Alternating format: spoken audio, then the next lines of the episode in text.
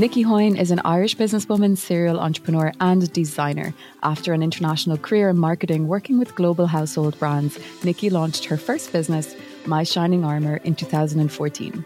In 2020, Nicki launched the Nicki Hoyne collection, a slow luxury accessories brand with bold, brightly coloured shoes and bags at the core of her product offering. In this episode of Tech Powered Luxury, Nicki tells us how she does it all.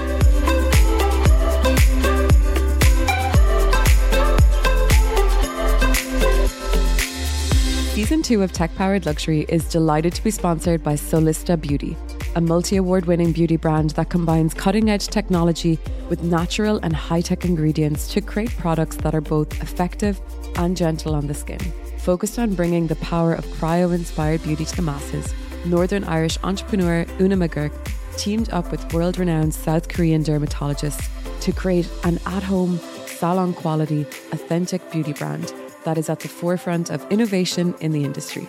The tech powered luxury community enjoys a 15% discount when shopping at solistabeauty.com. Simply use the code TPL15 at checkout. Hello and welcome to Tech Powered Luxury. This is Ashley McDonnell, and I am delighted to be bringing you a story today with a beautiful balance of fashion, entrepreneurship, and of course, a luxury and digital first strategy. Nicki Hoyne has had a career that expands far beyond what I had expected to uncover from various marketing roles in Ireland and the UK to launching her first business, which was an e retail company, so selling premium brands online to Irish customers. Nicki's first steps into business, though, started much earlier, with business being really a part of her upbringing. So it's no surprise that Nicki turned to entrepreneurship herself. Now, on her second business, Nicki Hoyne Collection, Nicki has certainly found her flow and I first discovered Nicki in the early stages of launching her brand through Instagram in October 2020. So it was actually the month that she officially launched her brand online and where she's been telling her story with great honesty and transparency, letting her followers and customers see behind the scenes and even share their own feedback and ideas on upcoming product launches. With a slew of awards and nominations for the brand already in this early stages of development, Nicki Hoyne has become one of the most recognised shoe and bag brands in Ireland and has already started making international impact as she is available in Wolf and Badger in London, in New York, and she is available now on Sunset Boulevard as well in Los Angeles in Katerina Coyne's store. I'm so excited to have Nicki on Tech Powered Luxury today to share her story and showcase how she's overcome all of the challenges that she's been faced with to launch collection after collection, leveraging both a luxury strategy and a digital first approach. And lastly, being a champion of women in business along the way. We love to see it. Nicki, welcome to Tech Powered Luxury. I'm so excited to have you on for this week's episode of the podcast. You are a social media phenomenon when it comes to sharing your journey across all of your entrepreneurial endeavors. I've been following you for a long time and I'm just so happy to have you here. So thank you. Thank you for having me. I'm so honored to be on Tech Powered Luxury. I love it. Love it. Love it. I'm very excited to chat to you. Well, you fit the bill in every sense because you built a luxury brand. You have a digital first way of doing everything, whether it's creating community, actually selling your product. And previously, which we'll talk about later as well, you know, you worked in the e commerce and e retail space, actually creating your own marketplace. So I have so many questions to ask you, but I want to start with the one that everyone gets asked Who are you and what led you to where you are today? I am Nicki Hoyne. I'm from Kilkenny. I live in London at the moment. Um, and I am a little girl from Kilkenny who always loved fashion. And I have my own footwear uh, and handbag brand called Nicki Hoyne. Um, I want people, it's a slow fashion brand. So I love to find things and keep them forever.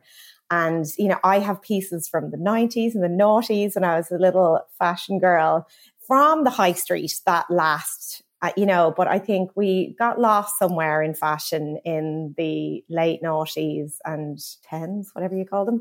You know, in the last 20 years, things have gotten lost and you can't find things that last forever. You can, but they're, you know, either very expensive or it's mm. rare.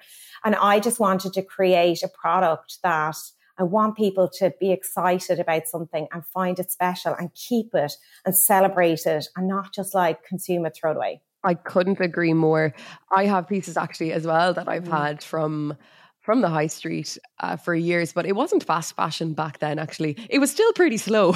Yeah. um, but now it's become cheaper, which is crazy when you think of inflation and how Yeah. much you know more it should actually cost, and the quality obviously is is what has gone of the garment, but also of the the quality of life of the people who are Yeah. making products in fast fashion. So that none of that is what you're about. You're about Mm-hmm. doing the opposite actually, and you have very consciously created a brand that is slower Mhm. in terms of your production, but also your entire process. It's so thought out.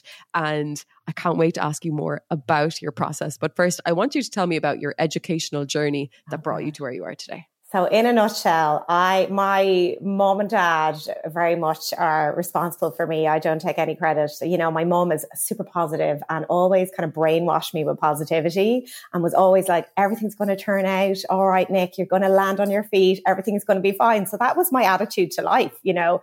Everything's going to be fine. And my dad, very hardworking, entrepreneurial. I'm a chip off the old block. I'm very like him. So that combination, I was in school, like all I wanted to do was have the crack. I was in boarding school. Like people think boarding school, I loved it. Lived with my friends, no parents, having the crack, you know, and that I didn't, I was a smart kid. I was interested, but I did not study and I did a mediocre uh, end of year exams. And I, you know, was applying for uni in Dublin and Cork, like arts and commerce and that kind of, you know, very general because I had no idea what I wanted to do. And I didn't get into any of them, but I'd always loved theatre because it's playing and messing and having fun. So I actually went and studied theatre for three years after school. Wow. I did not know that. People don't know this. And this is why people are like, you're so good on uh, Instagram, Nick. And I'm like, well, I have three years acting training, you know, used to doing on the spot, um, whatever it's called, st- not stand up, but, you know, like Improvisation. improvisation. That's the word. Used to- Presenting. Improv. Yeah. We used to do a lot of that. Communication, actually. yeah, learning to think quickly and to tell stories and to create a kind of, I suppose, magic, you know. And I did that for three years, but by the end of it, you know, like the acting world for me, I love theatre, but there was a lot of like not politics, but like nepotism and favoritism and the loudest person, you know, and this is our actors and you know, the loudest person got the most attention, that kind of stuff. So by the end of it, I was like, I love shoes and handbags and clothes, and I am not going to make any money doing this because I am just here for the fun. So I decided then to reapply. You know, I was 21, 22, and I re I applied for college to go and study. And what's after kind of the theatre bit was business, which my whole life, you know, I grew up. I had my first job when I was three years old didn't get paid for it. My brother and I used to put pipes together for my dad. Like, so if you think of IKEA packs now, those screws and raw plugs and Yeah. stuff like that, we used to do stuff like that for his, we'd make hundreds of them. And eventually we'd get paid like a penny a bag. But um, that's kind of how The entrepreneurial journey started how back in the day, that's what we used to do. So I always had that work ethic and understanding what things were and seeing him work. And, you know, I think that was very much in if you want something, you have to work for it. So I realized that if I want nice things and I love nice things, I needed to get a job that could pay me to afford nice things. So I went and I studied business in IADT. It was a brand new course. The points were very low. So I got in and I had the best crack. Like I was there for four years for, for a kid who was a D student in school. I aced it, Yeah. top of the class, all A's, you know, won all these awards uh, for, you know, being, it's so funny. My school friends are like, you what? And I'm like, I know.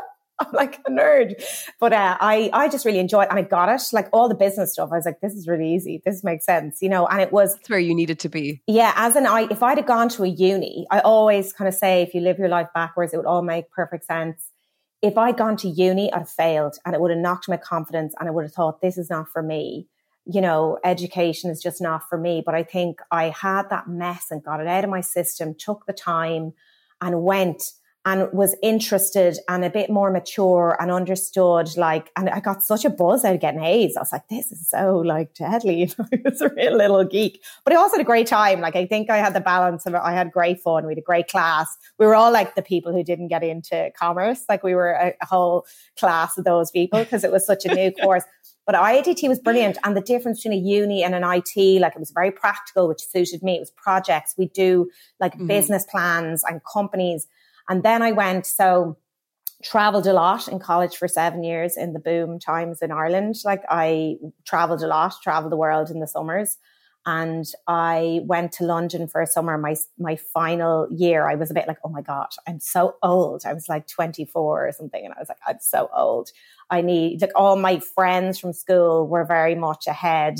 You know, they were all like managers now, and they were progressing through their career, and here I was like party girl. So I went and I worked kind of friend of the family had a marketing agency in London and my mum kind of was like, look, we'll get you a job. I was like, I'd gone to London for a week. I was like, oh my God, I love this place. I want to, I want to come here for the summer. Yeah. So I went and they were a field marketing agency and I worked in the events department as like admin, like, you know, just yeah, totally doing, yeah. But I'd done stuff like that like all the time. And I had this quite practical business degree behind me, but also like I'd been working in my dad's company and at different jobs since I was little. Like I've had all sorts of jobs. Mm. I used to do two weeks of filing on on midterm or something or in the summer and I'd sit in a little room filing alphabetically. So the mundane jobs I didn't mind and I just got on with it.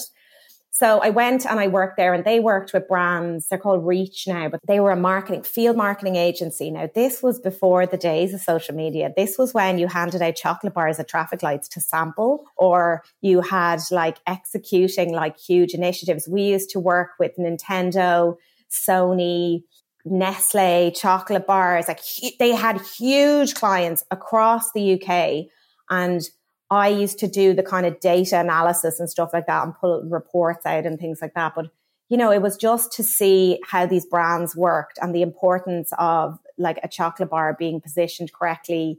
You know, we used to do, we used to in-store, we used to teach people how to play Nintendo games. You couldn't look it up on YouTube. Like it was all before, before social media and, and the digital world. so I did that for a summer, came home, did my final year. And then I literally looked up in May, like field marketing in Ireland. And there's a company in Dundrum called Field Marketing Ireland. They had a job, went, did that, interviewed, got the job. I loved it. Like my best, Libby Keeling, shout out to Libby, my best manager I ever had. She really taught me a lot in a very, because I left after 10 months. I got poached by the English company to run the Irish team remotely. Okay. So it was all that kind of like we were putting, you know, sampling products in universities and on the street and in store demonstrations, all of that. And I learned how brands communicated. You know, you wouldn't do the red of Coca Cola as a different red, you know, like a dark red or something. Yeah. Like I learned the importance of Cadbury's purple has to be the right Pantone and how brands speak to each other and positioning and the, and like the importance of like a can of a Diageo premix. I worked on premix for Diageo, like the distribution of those in the UK. And it was important that it was facing the right way on the shelf and that it was on a level and all of these things of like how the human brain works in a retail environment. I see that as actually being a concrete element of your education. And you can't learn those things in the classroom. You actually mm. have to go out there and get the feedback, try, fail. Mm. As you said, have super managers. Sometimes as well, the bad managers, you can learn a lot from them as well on how to lead or how you would prefer oh, to be lead. There's learnings everywhere. Um, looking back, how did you manage to have the confidence to take that first leap into that role that you went into in Dublin? Because I think a lot of people, when they study business afterwards, they think, well, maybe I could teach business or, you know, maybe I'll, I'll start with a grad program. But you went straight in with a full time role. And I know in Ireland in particular, internships are not a big thing throughout the undergraduate. So, mm. how would you recommend for people to at least position themselves to just go for those positions, even if they haven't finished their studies yet? Yeah, I went, but I went in on like admit, like the, the people who were also interviewing were other, and there was a guy who started around the same, I think two weeks after me, and he'd gone for the job I got, and then another job came up. He was university. Yeah. Trained versus I was IT trained, and the difference in the practical skills like I could use Excel, I could write a presentation, but I think I just, in my head, I was very comfortable in an office environment. I was very keen to get working. I just I traveled an awful lot through college. I'd done college for seven yeah. years. You know, like you'd had your journey this time to I could be a doctor. yeah, I kind of had done that. And it's funny when I look at 20 year olds now and they're like 21, 22 and they're they're feeling this pressure that they have to be like the mm. best, most successful person. I'm like, I spent my 20s exploring who I was and the world. And, you know, it was a different time. It was the noughties and there was a lot of money in the world. It was a good economic, you know, period. And also like we didn't have mobile phones. Like I think we did actually. Sorry. We had like lit flip phones and the like. I just think young people have such, they live in a different world today and money is such a huge part of it. Whereas, you know, back then I could go out 20 euro and come home with change, you know. A little bit difficult to do that now. Yeah. It's very, it was a very different time and things cost less. And like I always think I wish I'd gone to uni abroad and I wish I'd done a year Erasmus. But I also was just having a good time. I wasn't plotting out a career. And I think that's very much how I've gotten to where I am is it actually just has all made sense and I just, I was always had a great work ethic and always put my head down. And, and, and when I was in that field marketing agency in Dublin, I worked my, the day I left, my my my leaving do had started and I was still in the office, like finishing off whatever was going on. Oh, like oh, you're I preparing never yourself for entrepreneurship. yeah, and I see I see Libby now, and you know, and she's like, "Oh my god!" I'm like, "I'm not like that anymore." Like I was a machine. I could do a spreadsheet. Like I was just a machine. Like I had this crazy work ethic. Like I was so felt so far behind my friends that I just wanted to get ahead. And then when this role came up, was a management role, it was remote.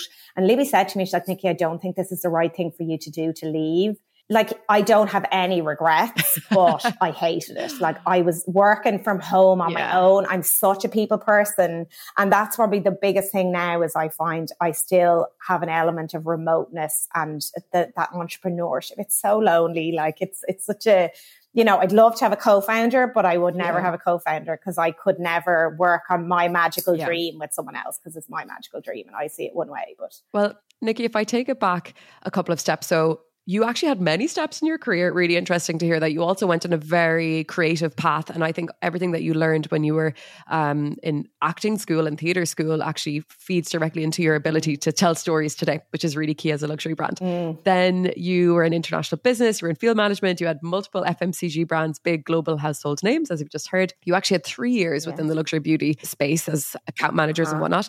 But then yeah. you launched your first business, or at least the first one that I'm aware of. So, My Shining Armor. Yes. Can you tell me more about My Shining Army, Armor, Army, um, that journey, and what led you to ultimately deciding actually now is the time? So, I think I believe it was in 2020 to launch your own yeah. brand rather than sell other people's brands. So I launched My Shining Armor in 2014. I had come back from London. So I'd been in London, worked, yeah, in house. So I went from the agencies. I wanted to get into brand, went in and worked in beauty brands and learned so much. Like on a sales team, you're exposed to everything. I'd accidentally gone to London for six months and not gone home for nearly four years. So I decided, right, I want to go abroad. I wanted to go to New York or LA or Singapore, or I wanted to go long haul with a visa for a couple of years. And I came home to, I came home to Ireland to try and figure it out. And I started working with my dad and they were building the business in France. So I was kind of heading up France for them without no clue what I was doing. Like I had management, you know, account management experience, but I hated it. Day one, I was like, oh my God, I cannot get passionate about showers. I, I just, no way. And around then it was 2013 and it was just as Instagram kicked off. I remember Lauren Conrad getting 50 likes on a photo and that being wow. huge. um, it was very early days of Instagram. Yeah. And I remember just seeing these like Blair Eadie and Sincerely Jules, like the first vloggers, yes, the original Aimee Song, and they'd be wearing like a necklace or bracelet. And I'd be like, oh my God, I love that. Being a fashion accessories girl. Oh my God, I love it. And I'd look and I'd see and it was just this girl at home in her bedroom and she had these products and she was selling them. And I was like, I can do that and I can do it way better. Um, so I launched My Shining Armor, which was like a statement jewelry brand. I did, ex- I sourced products and I built my own website. And, you know, the thing is, is I wouldn't have been able to do that 10 years previously. You know, if you look, I was living, I wasn't in a digital world and suddenly here came digital and it was, everything just for me clicked into place. Yeah. And I was just like, this, I can do this 10 times better and I can do it. And I, so I quit my family job and I just went for it. And I think I really rode that early Instagram wave of you post a photo, you sell out. It was so innovative. It was so new. I remember people saying to me, it's like, it's nine years ago on the 4th of April, I launched and people said, who is going to buy jewelry on the internet? like, And look, you know, it exploded. 2016 was unbelievable. Like it was just crazy.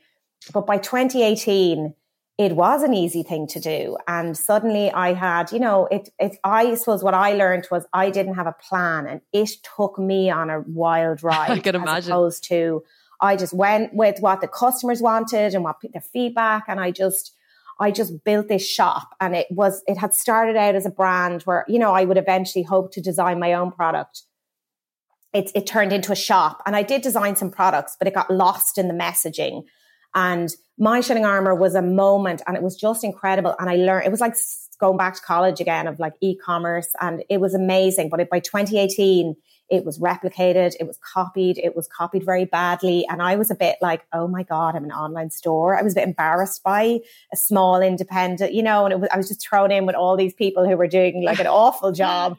And I was like, but I was premium and it just, I came to the point where I wasn't excited about it anymore. Um, and I, I just wanted to I, I sat down with Jenny Taff, who's passed away sadly, but she was an incredible marketeer in Dublin and a real like the thing about marketing is it's all about human behavior and it's all about people. And digital is all about human behavior and all about people. And she pointed out to me she's like if you want to do your own products like i was like i want to do my own shoes. She was like you can't do it under my shining armor. Like it just it's a shop. No department store is going to buy a brand that's a shop She's like, if you want to do your own products, you're going to have to start. And I just felt like, yeah, I want to draw a line under my shining armor and I want to move on and do my own brand. And so I started in 2018 and I was working away at it. And then in 2020, when COVID hit, I kept getting sucked into other things. I had a podcast back then. I just I had so much going on. I was traveling the Hero podcast. Yeah. Um, it was great. But, and I learned, and I just had learned, I was learning and just absorbing and doing different things and trying different things, which is what I would say for anyone. Like if you don't know what you want to do or if you want to learn anything, just do lots of things. You just learn loads.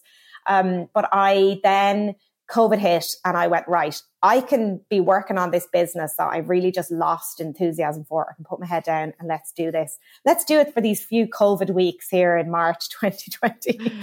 and I launched in October when it's all over. But uh, I launched in October 2020, the Nicki Hoyne collection with six handbags. The shoes came in the April time. And by the summer, I was in Brown Thomas, like on unbelievable. It has been two two and a half years nearly of just the wildest adventure. Like it's crazy, but so exciting. And I've no idea what I'm doing, but I'm figuring it out. well, you, from the outside, it looks like the common theme for me across everything that you've done, Nicki, is that you just have the crack. You're having fun. You're just enjoying yourself. Yeah. And you're trusting your gut as well. And sometimes, like you said, you've been told, yeah, that's not the path you should go down or that doesn't make sense. But sometimes you need to try those things for yourself and you need to just do it and test it mm. out. And I say that to people as well. Like, you can get all the advice you want from people, um, but maybe they're just not telling you what you want to hear, and you need to go and pursue that avenue for whatever reason. Yeah. And it's really refreshing to hear from you as well that even sometimes when you're given advice to mm-hmm. not do something or to do something, you have to learn yourself. Tech powered luxury sponsor Solista Beauty is best known for their award winning cult favorite instant facials. Solista Beauty have evolved their initial lineup, offering a targeted selection of products catering from hair care through to face, hands, feet, and body for a holistic approach to wellness. As the global leader in cryo powered beauty, Solista harnesses the incredible power of cryo since inception, recently picking up the highly coveted global award at Cosmoprof Worldwide 2023 for the newly launched Solista Cryo Cool Skin Tool. The tech powered luxury community enjoys a 15% discount when shopping at solistabeauty.com. Use the code TPL15 at checkout. Nicki, you launched at first with bags only. Am I correct? Mm-hmm. So, because yes. I've been following you for a long time now, I'm like, I can't remember when the shoes came, but I mm-hmm. remember being so excited. So, definitely you had bags first. Why did you start with bags and why did you then bring shoes as your second product category? Well, actually, I started with shoes, but it is faster to design and produce handbags. So the shoes are just more technical, takes longer, and it was lockdown. It was it was full on lockdown. My factory opened and closed. My bag factory did as well, but the factories opened and closed that year of 2020 a lot. Uh, and then they all go on holidays for the month of August. So it was just slower. I was trying to get it right. You know, I started with one shoe and people often say to me like it's so strange you just have a you know you don't have a lot of styles and I'm like but I have no like formal design experience I figured it out for myself and I'm a footwear designer who I have done some courses and I've been really fortunate to have some really great mentors and people I've learned from who are very very knowledgeable and very uh, formally educated in the footwear in footwear design but um, I've just been figuring it out for myself. So I've taken it slow. I started with one style and I just went from there. It's just very slow and steady, but fast. from but yeah, from the outside perspective, um, what I have seen as a customer of yours is the engagement that you have with your customer base or future customer base, even because it's anyone who follows you on Instagram um, as an entrepreneur or who follows your brand pages, but also your newsletter subscribers. Could you talk me through why mm. did you make a conscious decision to document your journey and bring people along the way?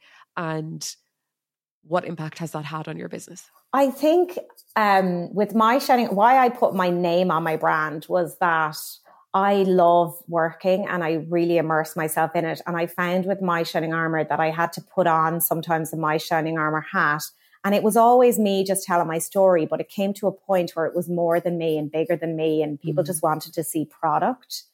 So, like four, three years ago, people didn't know my surname. I was Nicki from My Shining Armor, and I was very happy with that. And I was like, fine, you know, like I didn't. It wasn't really. It wasn't. You know, it wasn't about me, and I just was like I, I, I suppose what I learned was that there's so much power in a personal brand and yes. that if I want to work the amount I work, I am being very authentic and myself anyway. I think I am just me. Like I, I you know, people kind of, oh, well, no one ever does. But if someone said to me, "Oh my God, you're making that up just to sell stuff," I'd be like, "You can't accuse me of that because I'm always yeah. honest. So I'm never really pulling the wool over anyone. Like I, I, if someone says that to me, I'm like, how am I lying? You know, it's, it's I just feel for me, it just for me, I just want it to be a real, like, my story is great and it's fun and exciting and I'm really enjoying it. So why be, be trying to create something different when I could just get on and be myself and do it myself? It just feels like it's less work to be myself than to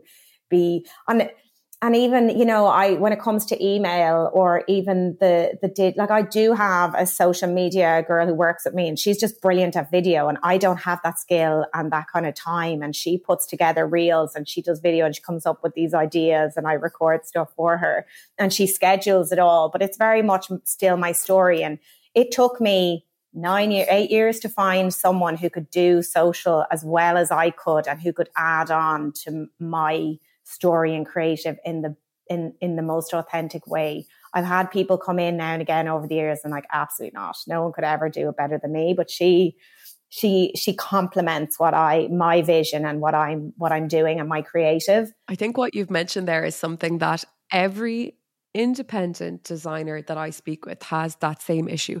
They're like, I want to get rid of posting daily or weekly or whatever it is on my socials. I don't want to be doing that anymore. I want to hand that over to somebody else. And you're someone who is very much a, a digital native and has been using, you know, social media since it came out. But I know for designers from um, different generations, they're not doing it well themselves and they don't know how to outsource it. And it's a really, really big challenge. So, at what point are you able to really say, right, I need to either upskill myself or at least know enough to be able to guide somebody else? What recommendations would you have to people um, now that you've actually made that step? How would you recommend free books? I know it's a huge pain point for so many people. I think I just had to find Clodagh. It's funny because Clodagh's name was mentioned to me. She's young, like she's about 26, I think. So she's that different. She's total digital yeah. world. Like that's her whole thing. It's her career and what she's always wanted to do but she has been, oh, she just takes the pressure off. I love her. Don't ever leave me. she, but she just knows the industry and the world very well. And I love about her. She can challenge me, and I don't let a lot of people challenge me. And she can challenge me and be right. You know, she'd be like, "I think you should do this," and I'm like, mm, "Okay." whereas, or she tell me what to do. You know, whereas most people, I won't let tell me what to do. But I think her name had been mentioned to me. I would say five or four or five years ago um, Jenny McGinn said her name in passing yeah. and how great she was. And I feel like it was just one of these magical moments. It was about this time last year. Um, and she connected with me on LinkedIn. And I was that week, I was like, this is a week. I am going to start this. It's going to take me ages. Let's get my head down and find someone. And that week she connected me on LinkedIn and I was like, hello, Clodagh oh my goodness, you manifested um, your name has been mentioned to me. Each other. Yeah, like oh totally. Like, but it, it was just a timing. She's very into that. Like, and I believe in timing. And she was like, Nicki, I'm just about to go and do my start my own agency and take on people myself. I was like, oh my God, let's meet. And met her and we were just completely on the same page. And, you know, but I've done that with other people and it hasn't worked out. And I think the thing about digital is it's so hard to find great people and she'd worked in agency for years and she was doing her own thing. And there's an awful lot of bad people out there. Like I've come across so many people. I've spoken with people who were like, I don't, oh yeah. And they, and within the conversation, they tell you they don't know what certain features yeah. are of Instagram. Like, okay. you were, you know, but I just think I, uh, did I get lucky or did I hang in for the perfect person or did I really know what I wanted? I knew I needed someone and she, she also was, she knew what she was doing and she sent me, I said, look, I'd, I'd love to talk to you. She sent me over a proposal. She'd done her research on my business. She put together something and she put together like examples. She pulled this whole, like, these are all the types of reels I think you should do. And they were all the types of reels that I wanted to do and it just it she pitched me and I pitched her and it just worked. It's aligning brand vision and then obviously when it comes to social media there are real technical skills that are there but also it's very much about what's going to bring emotion. It's not just, I'm going to post a pack shot or post a visual. You've got the captions, you need to have the hook, you need to bring as much video into it as possible these days. Like you said, she was pitching reels before you were maybe even creating them. And when it comes to digital, this is what I tell anyone, no matter, even for myself, if you're hiring somebody, hire someone that's better than you at whatever it is you're hiring them for. That's so important. They need to actually be a step ahead. And she had the experience. Ahead, why not 100? She had the experience and she was able to pitch me like and go, this is what you should be doing. It wasn't like, you know, tell me what you need from me she told me what what I needed. Um, we need more Clodagh in the world. We and, do. Um, is she available for um, no. more work? I don't know no. if she has her. She does her own stuff as well. You see, she does her own stuff, and I have. I'm speaking yeah. to her later today, but she does her own stuff. But I'm her kind of I'm her anchor client, and then she does projects and stuff. So that's great because it works very for good. both of us, and we're very honest. And it's like, don't ever leave me, and she's like, don't ever fire me, and you know, or it just it works, you know, and it really. And she's also very works remotely and moves around and travels a lot. Like we're perfect together because I'm like, don't, I don't, don't want to sit in an office beside me. You know, I'm like you. Yeah. I need dream collaboration. Yeah. Yeah. Yeah. Works really well. So, Nicki, you've mentioned already, yes, social media really key for you. Um, you had your own e-retail business mm-hmm. and now Nicki Hoyne Collection is, of course, a direct to consumer brand in the sense mm-hmm. that you have your website but you're also present in multiple retail spaces and on other uh, retail websites. So, could you tell me a little bit about your distribution today, how that works, and how you work differently on the direct to consumer versus, I guess, e wholesale and e retail? I think the thing as a footwear brand, people want to try on. And I also think that I think when digital came along and that whole social media and e-commerce, it was very intense. You know, like you could post a photo and sell out, and and there was a lot of that. But I think there's also comes back to it was very intense, and now there's a bit of fatigue with that. As in, people want to experience your brand in person, and you can still do that in a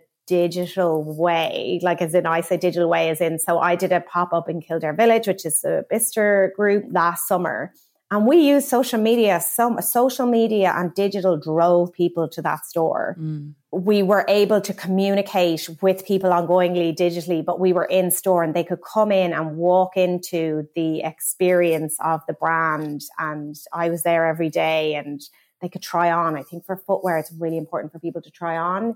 Um, I, I don't have any like ongoing stockists. I come in and out of places, which I think it's that limit. It comes back to the limited edition kind of ness of it. And I have a small brand, small quantities, and therefore it just works to come to go in somewhere and come out again. Like in, I would love to be stocked ongoingly in different places, but I think retail is hard. There's margins to consider, and you know, money. Uh, you know, like you've got to it's beneficial, but it's also takes a huge cut of your margin. So absolutely. At some point, if you're selling a product through wholesale, through retailers, you mm. have to really make the decision. Do I have, first of all, the resources, um, not just the capital, but also the technical resources to be able to launch a successful direct consumer online brand. Because, yes, you don't have to give away the margin to the retailer, but you've got a whole lot of other work to do to attract yeah. people to your brand, to your website, to help them discover it. You do not have any automatic footfall. Um, whether that's physical no. footfall or online um, views and impressions and visits and whatnot, you have to invest. So, how do you make sure that you're able to have a strong strategy for both? Um, do you have an always on approach when it comes to your owned website? Does that change season to season and collection to collection? What is kind of the kind of the brains behind that at the moment for you? Gosh, I don't think I know what I'm doing. I don't, I feel like my strategy is just very much. it's okay to admit that. it's very much like, you know, I launched my most recent collection and the pink shoe, the pink shoe that everyone is talking about. Yes. Sold out in the day. And I think I think there's an element. I tried loads of different things. Like when I launched last year, we actually were delayed, like 2022, like shipping delays, Ukraine, all of this was just so many factors. But we launched in May and I actually did pre order for a month with a 10% off because I literally, I tried somebody, so I did that this year. We launched on the 1st of March, like a bit earlier than we probably needed to, but I wanted to be able to replan in case, but in May, couldn't replan. I'm just trying to figure it all out. I do, I have a, strat- I have a mm. strategy of like tell the stories and I definitely create an excitement and a buzz because I'm excited and I'm buzzed. And, you know, I drop two and a half collections a year, I say, because in the summer I, can do a limited edition collection. But there's two collections a year and then there's Christmas and that's my big bang time. So I need to make a big bang. And I think last year everything was delayed, never had time for replan. Things sold out or things went really well and I didn't get to to jump on that. And you know, whereas now pink shoe, oh my God, get loads of them, but it's eight weeks, it's slow fashion. I'm they're all handmade in Spain. Yes. uh, they're all handmade in the Spain. Pink shoe went viral. I it's Eh, do you know? And that's so exciting. But that was out of nowhere for me. Like I, and this is the learning of like, I kind of need to show people things. And it's to come back. You asked about my email. Like that's, I use my email and I kind of built this community on my email where I show them things and the secret. And I suppose that email, if everyone on my email list bought a pair of shoes every year, that's me good. I've hit my numbers. I've hit my targets. I love that, Nicki. That is something that I don't hear enough of.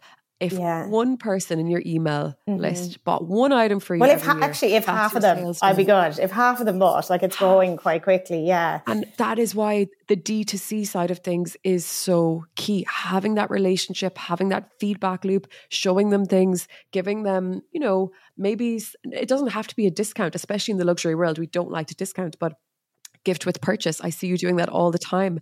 Pouches, exclusive gifts, you know, something to entice people to shop directly from you and to give you that feedback. And you're so good at it. I mean, I'm hooked on your emails. and I learned that. I learned that, I think, if I look back, you know, on the fragrance. So when I worked in fragrance, we dropped every six weeks, we dropped new fragrances. Like that was the machine of, you know, you work in fragrance, that was the machine.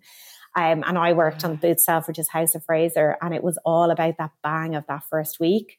And I'm sure that's where I learned that. I learned about gift with purchase. I learned about creating the buzz, and you know, like whether it was Marc Jacobs, and we just have like the Marc Jacobs, the day, whether it's Daisy or it was Dot, like it was just building that brand. And I think I really learned about launches because we launched again and again and again and again. And there was always a launch in the works and it built up and maybe I have a strategy and I know what I'm doing, but I think I know, I'm as a consumer, as a luxury consumer, I'm very engaged in the wow and the magic and creating that magic and telling the story and kind of drip feeding things. And before I launched the shoes, like I had no idea, but I had them hidden and behind me in social media all the time. it's just laugh.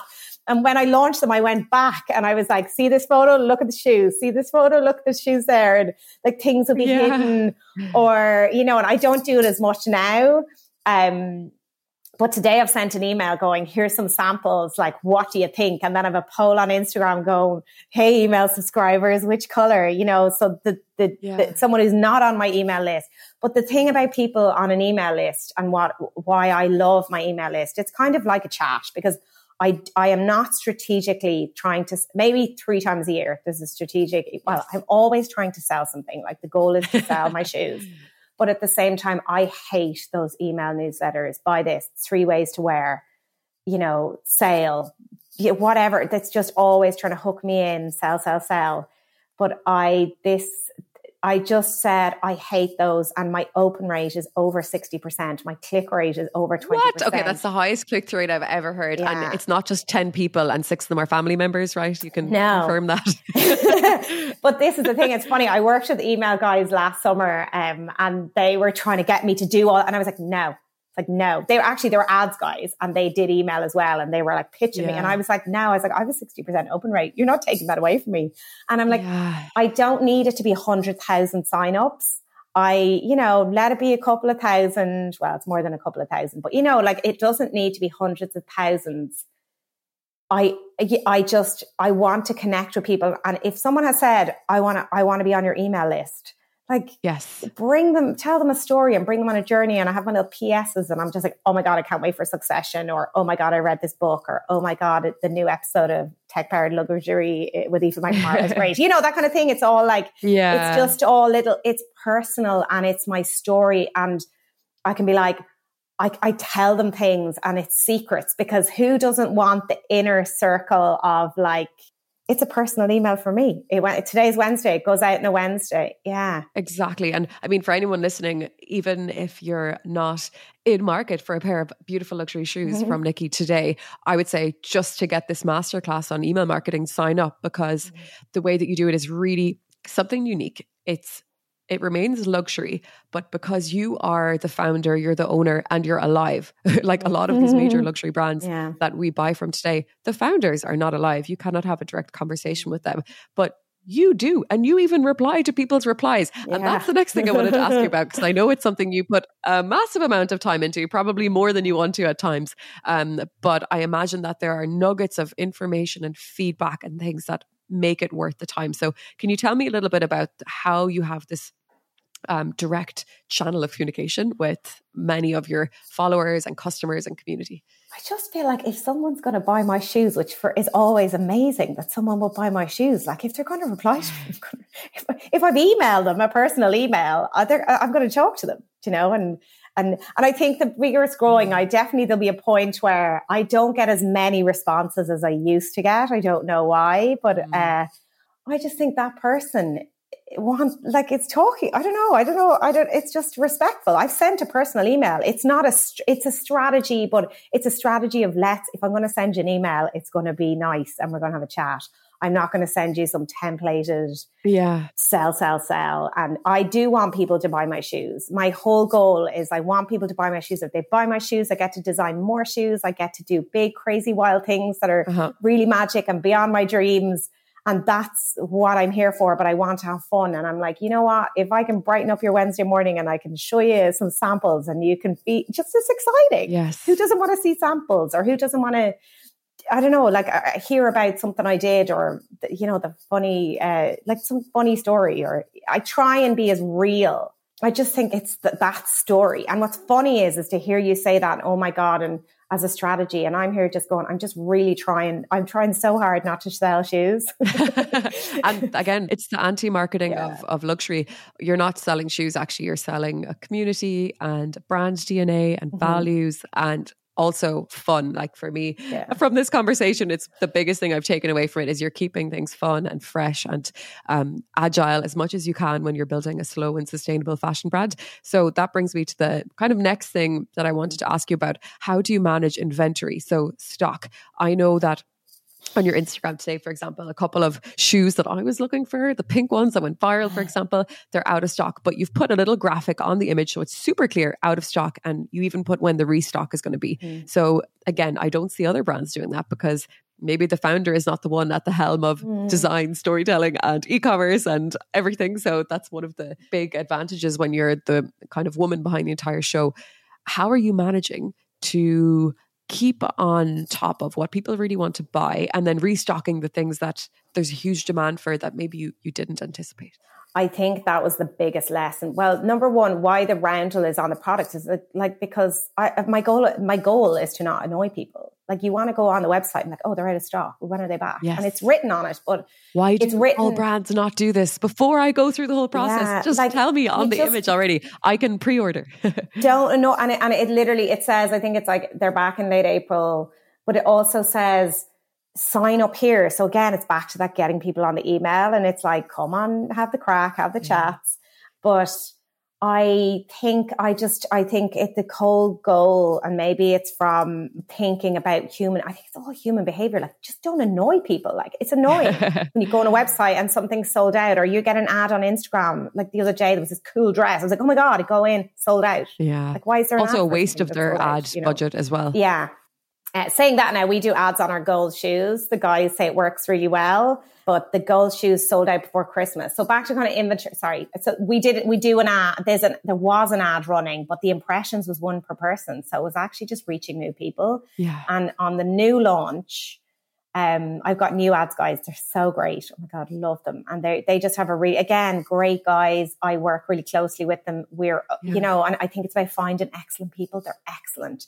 And the proof is in the pudding with ads. Like the data is just like, you know, ROAS 9, 10, 20, 30. Fantastic. But what they've done and the biggest learning on this whole pink, pink shoe one day sellout was I too protective of showing people what was coming? When it comes to inventory, like it's just, it really is like if I had shown that, sh- I didn't want to give it away. I suppose on the one hand, I wanted the big bang of the launch. Mm. But if I had at least shown that, if I had shown that to you, you'd have been like, oh my God, Nicki, I love it. I would have pre-ordered I, yeah. and not being in this situation now where I don't have these shoes. and I think, I think, I suppose before last year, I learned everything was so late. It was like 2023. I've got autumn, winter put to bed, spring, summer was put to bed. Late last year, I was good to go. I ordered my stock in January and I'd ordered stock based on how we had sold during the year of 2022, which was one and a half years in business. Yeah. I suppose things have grown. You know, my Instagram has grown 40% since Christmas. Since Christmas this year. Probably by the time this goes out, it'll be like 50 or 60% since Christmas. And that is based on great ads, great product, great storytelling. You know, Claude is nailing it. The guy, the ads guys are nailing it. The digital strategy, we're just on it because it's all coming together. It is, but I then, after everything getting so delayed last year, like we launched, sorry, back to the gold shoe launched and sold out in, I think, four days. And it was December. There was no getting them restocked. I have an eight to 10 yeah. week lead time. We're slow fashion, handmade in Spain. There was no chance of getting them. So I just was like, well, the next launch. And then we had the same about quantity. And I just should have shown them to more people and understood that these pink shoes, all of the bows have sold amazingly well. There's only a handful yes. of them left. Like there's four colors.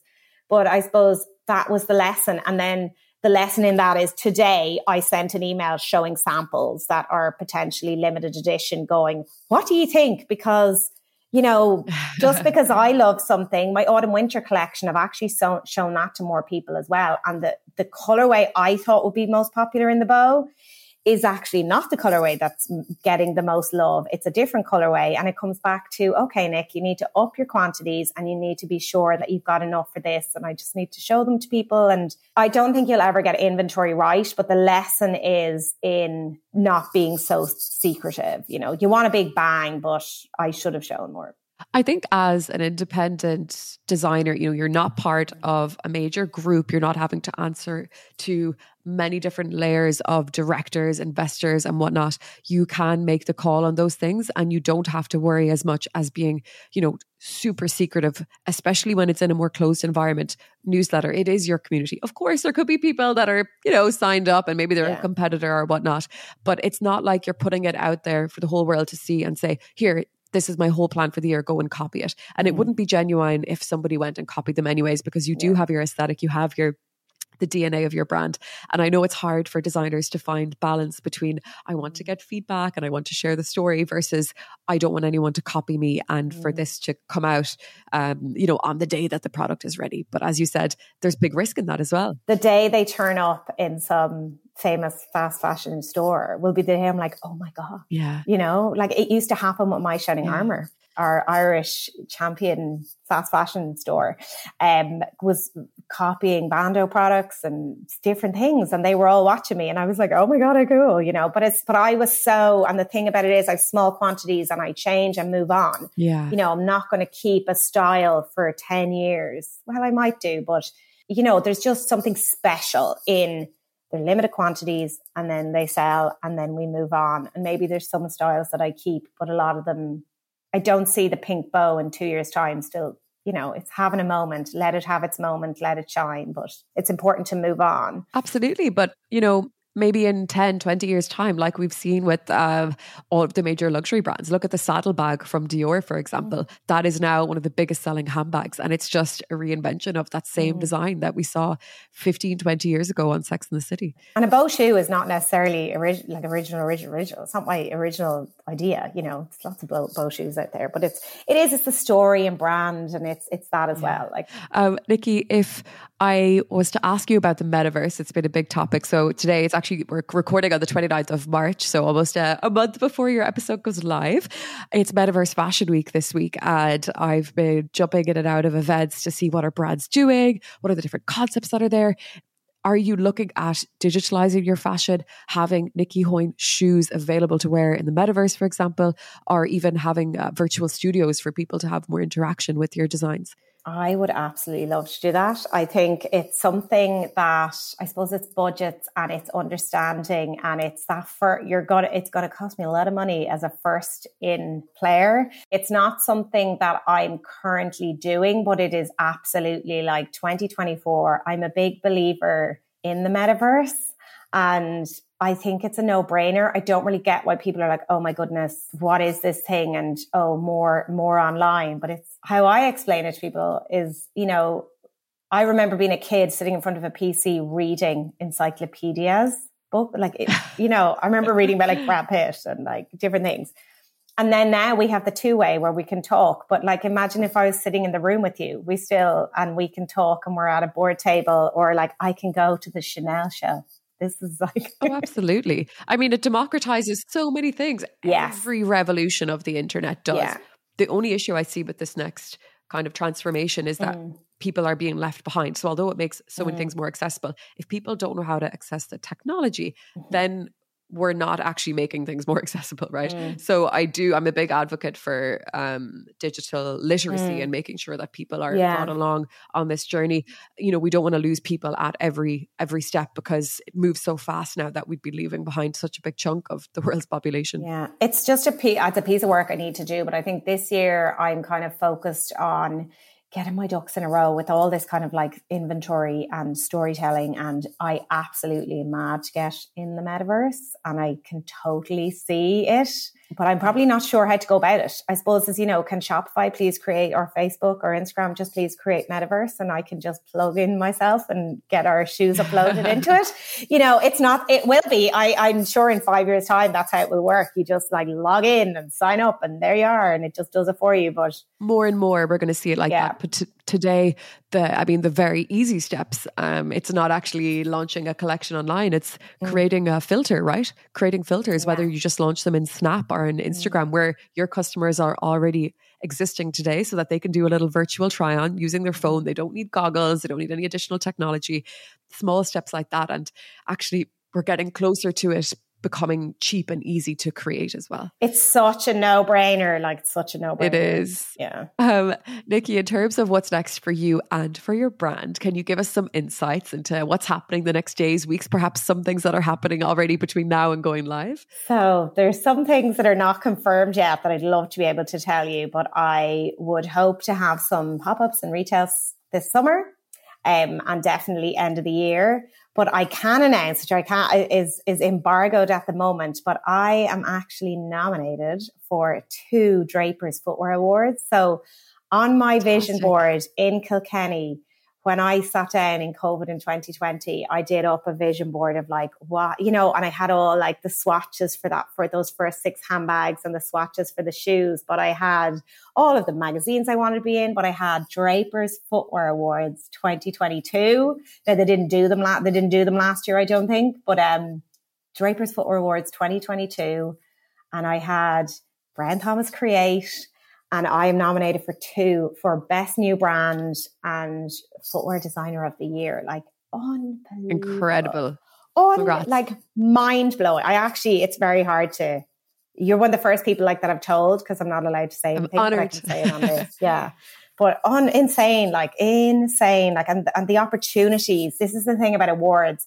Um, the opportunities that are created from you know that PR and that recognition. I think it's not about like a shiny award. It's it's about the opportunity and you know is Selfridge is going to come looking at me or is you know what will will I be able to do some press over here or you know will who knows what will happen hopefully no one will rip off my designs but uh, no and you know what i always say in the creative space if we're too protective and we're too worried about people copying our designs, we won't even put it out there to begin with. And what's the fun in that? No one can enjoy it.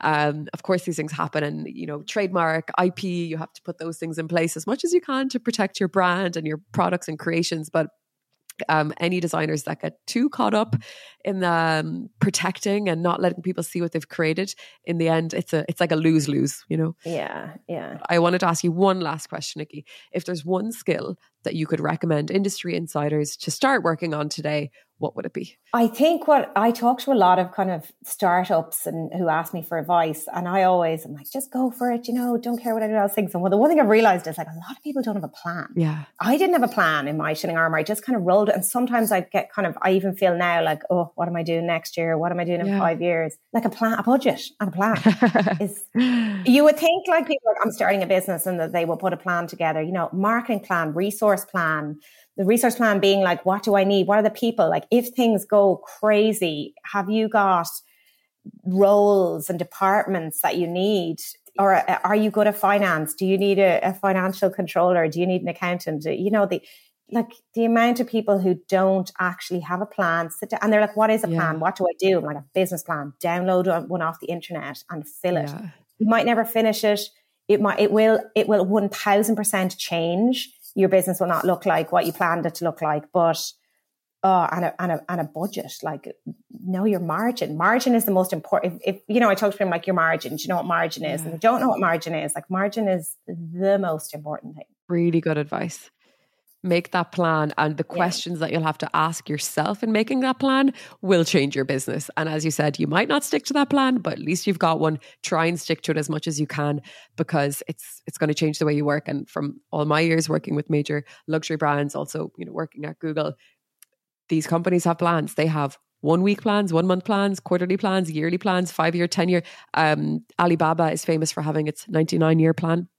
So make those plans, create the vision, and you can definitely surprise yourself in what you can achieve. And it seems that's exactly what you've done. It keeps you on the right road. Yeah. Fantastic. Nicki, thank you so much. I've learned so much. I had so many questions that I've wanted to ask you for a long time as well that I've managed to get in there. So I'm absolutely delighted to have learned so much about you and your journey and how you built this brand. I cannot wait to see what you do next and where you go. I will see you in the metaverse for sure, but I'm imagining more product categories, more styles, and just yeah, so many different things coming for you that I, I can't wait to continue to be part of your growing community. Thank you so much for having me. I'm absolutely just honored to have been on the podcast. It's, it's such a cool podcast. Congratulations. Well done, you. Thank you. Well, you know what? We have to support each other as uh, Irish uh, business entrepreneurs, especially in the, the tech and digital spaces. There are not so many of us, but we're all aiming to do the same thing. And it's just to have fun and create, I think, cool experiences and things that make people happy Yeah. and smile and bring more joy to the world. So we need more of that. It's all about having fun. Absolutely. It's all about fun. it is indeed. Thank you for listening to Tech Powered Luxury, your weekly podcast on all things luxury and tech. If you have enjoyed this episode, make sure to subscribe and follow Tech Powered Luxury on Instagram, TikTok, Snap, Twitter, LinkedIn, or sign up to our weekly newsletter. We'd love to hear from you if you have any ideas, questions, or would like to join us as a guest.